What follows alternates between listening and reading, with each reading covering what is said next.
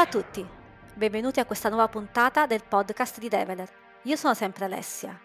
L'ospite di oggi è Lorenzo Savini, sviluppatore e mio collega. Prima però di procedere con l'argomento di oggi, volevo ricordarvi che potete trovarci su tutti quanti i social, Facebook, Twitter, LinkedIn, Instagram, Telegram e anche TikTok. Inoltre potete trovare tutte quante le registrazioni di questo podcast sul nostro canale YouTube per ascoltarle e vederle, oppure su tutti quanti i canali di distribuzione dei podcast, quindi Spreaker, SoundCloud, Spotify, Google ed Apple Podcast.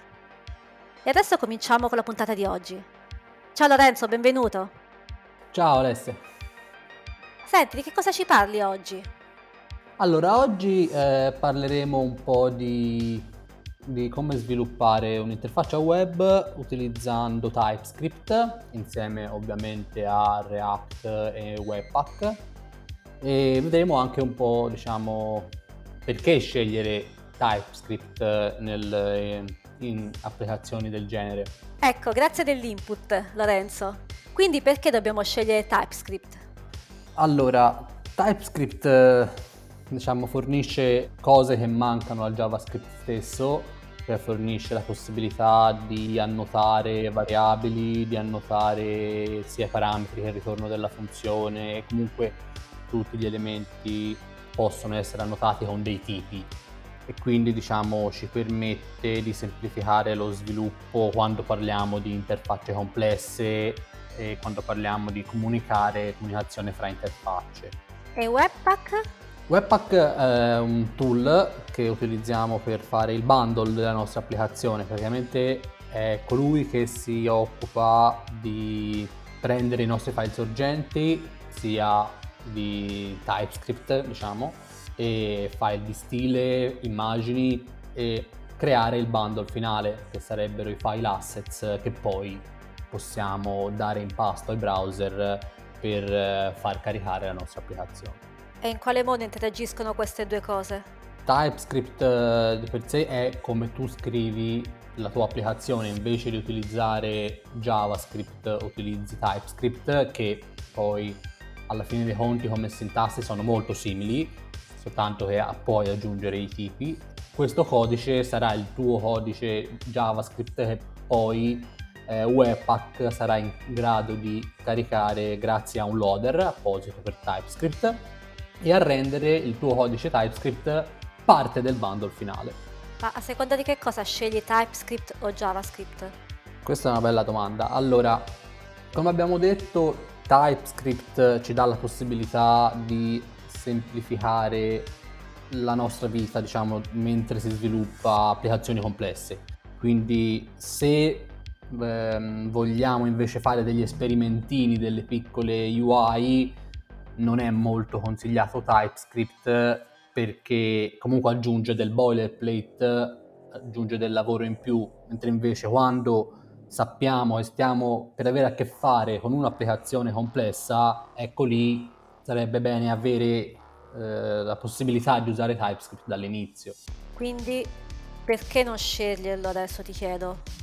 Perché non sceglierlo? Esatto, perché comunque aggiungendo del boilerplate, aggiungendo del lavoro da parte dello sviluppatore, perché deve comunque perdere, mm, investire del tempo um, nella annotazione dei tipi, magari all'inizio della sua esperienza con TypeScript non tutti i tipi potrebbero venire semplici al volo, se vogliamo fare qualcosa di rapido, vogliamo fare prototipazione, cose semplici che non diventeranno magari un prodotto finale, ecco lì TypeScript potrebbe essere un impiccio e basta.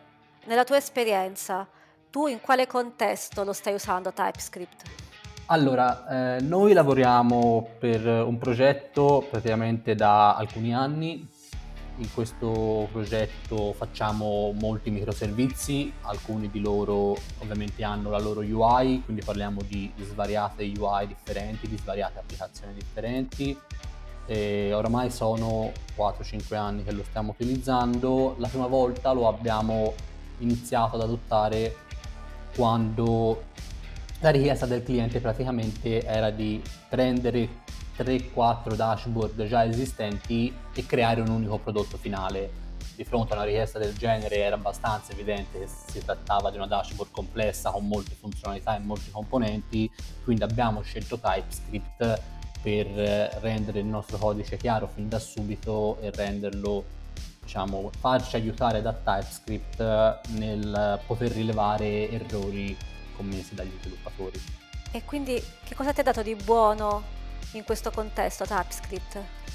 Sappiamo benissimo che gli IDE moderni comunque riescono già ad aiutare molto lo sviluppatore nel segnalare eventuali problemi dei tipi, dei eventuali parametri che stiamo passando alle nostre funzioni o comunque di problemi nell'utilizzo di altre interfacce. Però chiaramente utilizzare TypeScript direttamente eh, ti dà il vantaggio di, di, scrivere direttamente i tipi, di dichiararli come vuoi te. Noi abbiamo visto dei benefici soprattutto quando ci siamo trovati a fare refactoring delle nostre applicazioni, refactoring che venivano molto molto più semplici dato che comunque ogni interfaccia era ben dichiarata. Senti, solitamente noi chiediamo sempre agli sviluppatori se ci danno qualche tip, qualche consiglio, qualche best practice da usare. Io adesso ti chiedo qualche best practice per TypeScript, ma ti chiedo anche qualche bad practice su TypeScript. Ne hai qualcuna?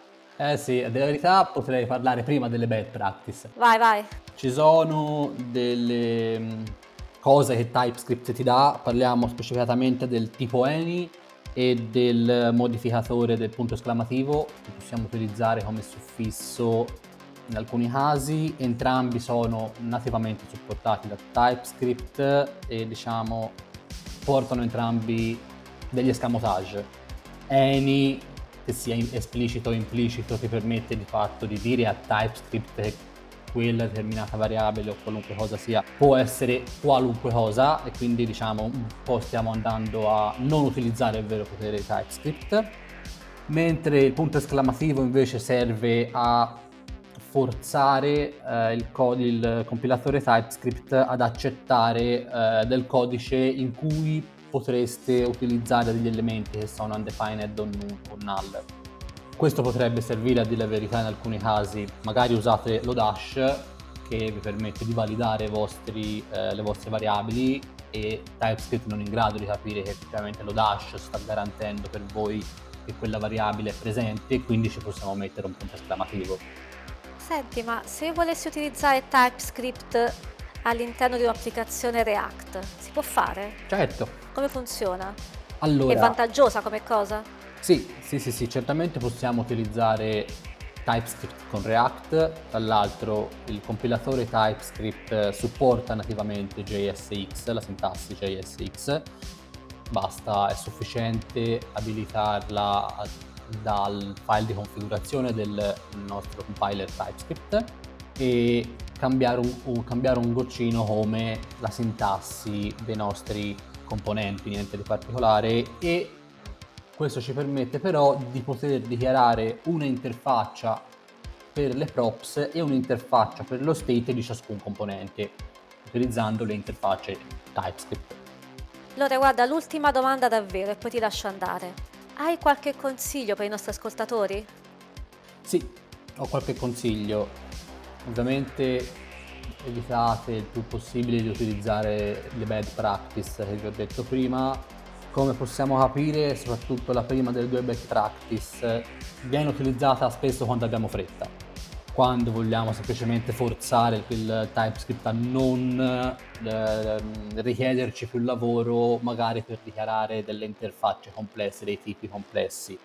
Ecco, il mio consiglio è che anche se in quel momento ovviamente vi richiederà del tempo in più dichiarare quei tipi, quelle interfacce, a lungo andare sulla vostra applicazione questo porterà dei benefici e eviterà magari di causare problemi in futuro mentre magari fate delle migrazioni o dei nuovi lavori alla vostra applicazione. Che non è poco, sinceramente. Mm, assolutamente no. Io ricordo a tutti quanti che il webinar di Lorenzo è già anche sul nostro canale YouTube. Quindi per un'esposizione più particolareggiata e più tecnica potete vedere direttamente il video sul canale Develer. Lorenzo, ti ringrazio, ti ringrazio davvero tanto. Grazie a te Alessia. Spero che sarai nostro ospite di nuovo presto E io ricordo a tutti di seguirci sui social e ci sentiamo alla prossima puntata. Grazie a tutti!